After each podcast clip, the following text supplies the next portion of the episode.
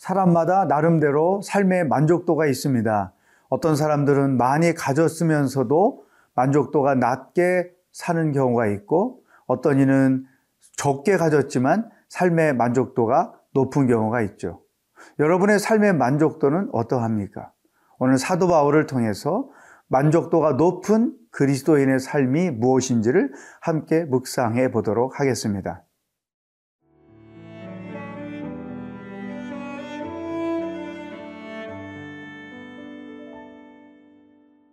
빌립보서 4장 8절에서 13절 말씀입니다. 끝으로 형제들아 무엇에든지 참되며 무엇에든지 경건하며 무엇에든지 오르며 무엇에든지 정결하며 무엇에든지 사랑받을 만하며 무엇에든지 칭찬받을 만하며 무슨 덕이 있든지 무슨 기림이 있든지 이것들을 생각하라 너희는 내게 배우고 받고 듣고 본바를 행하라. 그리하면 평강의 하나님이 너희와 함께 계시리라. 내가 주 안에서 크게 기뻐함은 너희가 나를 생각하던 것이 이제 다시 싹이 남이니 너희가 또한 이를 위하여 생각은 하였으나 기회가 없었느니라. 내가 궁핍함으로 말하는 것이 아니니라 어떠한 형편에든지 나는 자족하기를 배웠노니 나는 비천에 처할 줄도 알고 풍부에 처할 줄도 알아 모든 일 곧 배부름과 배고픔과 풍부와 궁핍에도 처할 줄 아는 일체의 비결을 배웠노라. 내게 능력 주시는 자 안에서 내가 모든 것을 할 수 있느니라. 사도 바울은 오늘 본문 말씀에서 만족도가 높은 삶의 방법을 두 가지로 가르쳐 주셨습니다. 그 첫 번째 방법이 구절 말씀에 기록되어 있습니다. 너희는 내게 배우고 받고 듣고 본바를 행하라. 그리하면 평강의 하나님이 너희와 함께 계시리라. 물론 그 앞부분에서 사도 바울이 이런 표현을 했죠. 무엇이든지 참되며 무엇에든지 경건하며 등 이런 그 구체적인 삶의 방법들을 설명해 주고 나서 구절에서 마치 예수님이 산상설교를 마태복음 5장, 6장, 7장에서 하시고 나서 24절부터 하셨던 말씀과 같은 내용을 한 거죠. 너희가 이제까지 내 말을 들었는데 이제는 내 말을 들은 대로 행하는 사람이 있고 듣기만 하고 행하지 않는 사람들이 있다. 이런 비교를 통해서 예수님이 어, 보여주신 것처럼 사도 바울도 앞부분에서 많은 삶의 지침 신앙생활의 방법들을 설명해 주시고 난 뒤에 이런 마지막 권면을 하는 것입니다. 배우고 받고 듣고 본발을 행하라 하는 거죠. 그리하면 놀랍게도 평강의 하나님이 너희와 함께 있을 것이다. 이 삶의 만족도가 높은 신앙인들은 하나님의 평안을 누리며 산다는 거죠. 평강의 하나님이 함께 계신다는 것은 곧 그 사람의 생활 속에 하나님의 평강이 크다는 것입니다.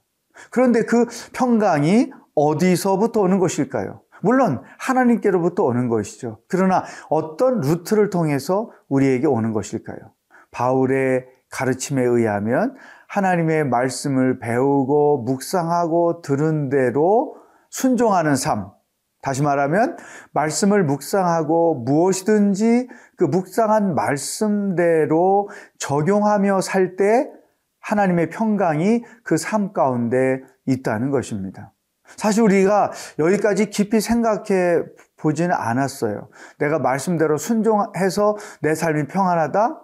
이렇게 생각하는 경우는 드물었죠. 그런데 바울의 이와 같은 제안의 말씀을 가만히 묵상해보고 또 이제까지 살아왔던 삶의 흔적들을 뒤돌아보면 내가 마음이 제일 평안할 때, 내가 삶의 만족도가 가장 높을 때가 언제였느냐?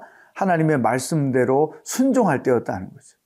때로는 원수 같은 사람, 자존심 상하게 한 사람, 또 상처 준 사람, 미워할 수밖에 없는 사람, 그런 대상이고 그런 상황 속에서도 내가 오히려 하나님의 말씀대로 순종할 때 다시 말하면 원수를 사랑하거나 미워하는 자를 미워하지 않고 오히려 축복한다거나 또 어, 핍박하는 자들을 위해서 기도를 한다거나 이런 하나님의 말씀대로 순종할 때 놀랍게도 우리 마음에 하나님의 평강이 충만했다는 것입니다.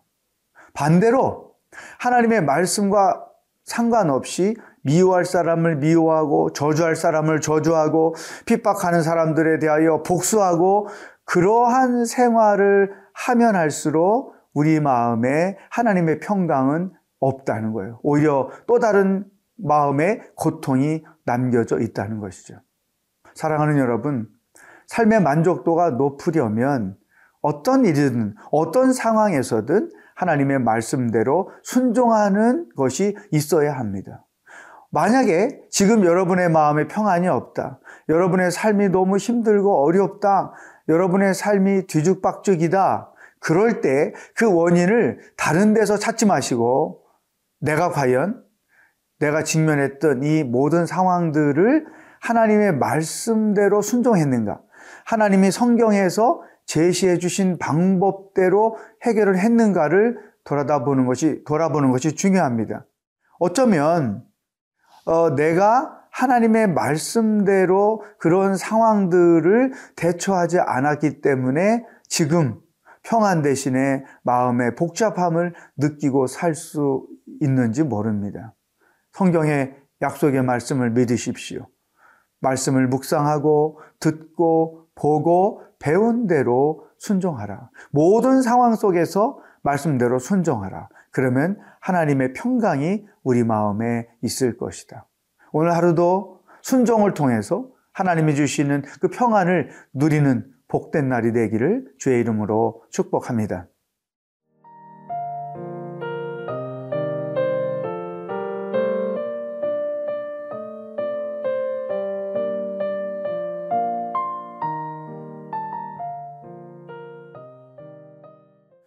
사도 바울은 오늘 본문에서 삶의 만족도가 높은 그리스도인의 생활에 대해서 말씀해 주고 있습니다. 첫 번째, 평안을 누리는 삶.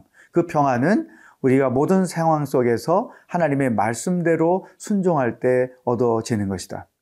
두 번째, 삶의 만족도가 높은 신앙생활의 방법을 사도 바울이 11절에서 이렇게 가르쳐 주었습니다. 내가 궁핍함으로 말하는 것이 아니니라 어떠한 형편에 든지 나는 자족하기를 배웠노라. 이 자족할 줄 아는 것 이것이 만족도가 높은 삶의 중요한 방법이라는 것입니다. 여러분 사람이 많이 가졌다고 그 사람이 행복한 거 아니에요. 또 적게 가졌다고 그 사람이 절대 불행한 거 아닙니다. 적게 가졌지만 행복하게 사는 사람 많고 많이 가졌지만 불행하게 사는 사람들을 저는 많이 봤습니다. 자, 여러분, 오늘 여러분의 삶은 어떠세요? 만약 여러분들이 많이 가진 사람이라고 하면 과연 행복하게 살고 있습니까? 만약 여러분이 적게 가진 사람이라고 하면 과연 행복하게 살, 살고 있습니까? 삶의 만족도가 어떠신가요? 사도 바울에 의하면 내가 많이 가졌든 적게 가졌든 높은 자리에 있든 낮은 자리에 있든 자족하는 방법을 훈련받지 못하면 결코 삶의 만족도가 높은 신앙인으로서 살아가기가 어렵다는 거죠. 사도 바울이 이렇게 훈련했던 내용을 설명해 주었어요. 12절. 나는 비천에 처할 줄도 알고 풍부에 처할 줄도 알아. 모든 일 곧 배부름과 배고픔과 풍부와 궁핍에도 처할 줄 아는 일체의 비결을 배웠노라. 다시 말하면 어떤 상황에서도 시험에 들지 않고 오히려 그 상황 속에서 자족하기를 배웠노라. 내가 가난했지만 그 가난 때문에 시험에 들지 않고 그 가난 속에서도 하나님 주시는 은혜를 누리며 나는 살았다. 내가 돈이 있고 성공했을 때에도 그 돈과 성공 때문에 내가 실족하거나 시험에 들지 않고 그 모든 돈과 성공이 하나님의 은혜로 얻어진 것으로 알고 오히려 기뻐하며 감사하며 찬송하며 살 수 있었다는 거죠. 여러분, 시험은 가난한 자들에게만 있는 것이 아니라 부한 자들에게도 있는 거예요. 따라서 우리 그리스도인들이 부한 자리에 있든 가난한 자리에 있든 높은 자리에 있든 낮은 자리에 있든 중요한 것은 자족하는 법을 배우는 것입니다. 모든 것이 하나님께로부터 와서 하나님께로 간다는 믿음의 고백.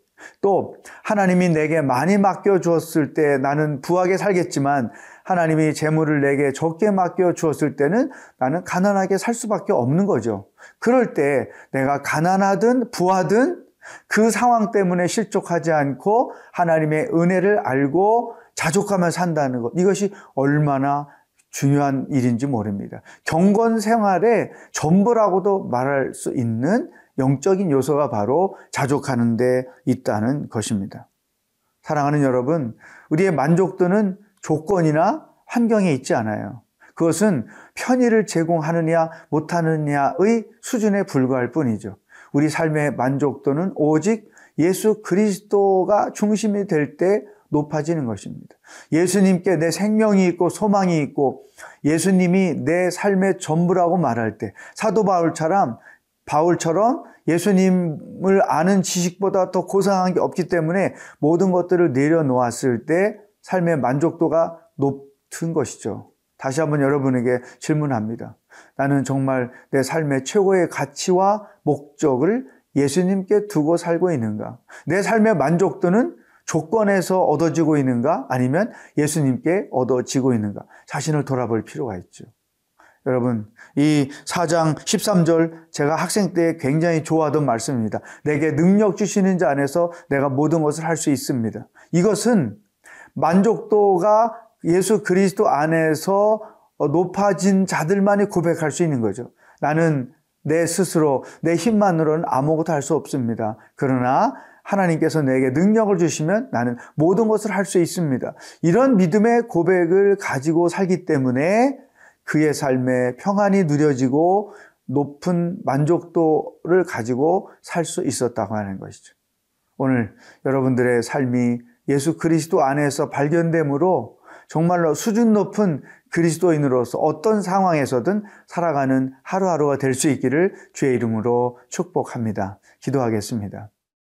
하나님 아버지, 말씀대로 순종함으로 하나님의 평강이 우리 삶 가운데 충만하기를 원합니다. 낮은 자리에 있든 높은 자리에 있든 부하든 가난하든 예수 그리스도가 우리 삶의 전부가 되므로 삶의 만족도가 높은 신앙인으로서 살아가기를 원합니다. 오늘 하루도 내게 능력 주시는 자 안에서 모든 것을 할 수 있다는 이 믿음의 고백을 가지고 살아갈 수 있도록 인도하여 주시옵소서. 예수님의 이름으로 기도하옵나이다. 아멘.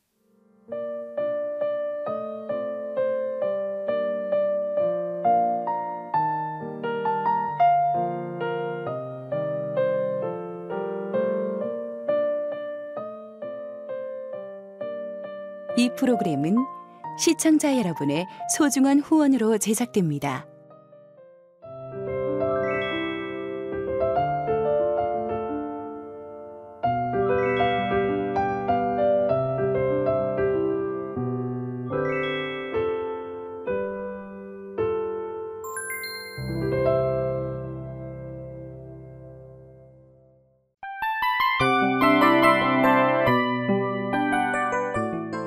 이 프로그램은 청취자 여러분의 소중한 후원으로 제작됩니다.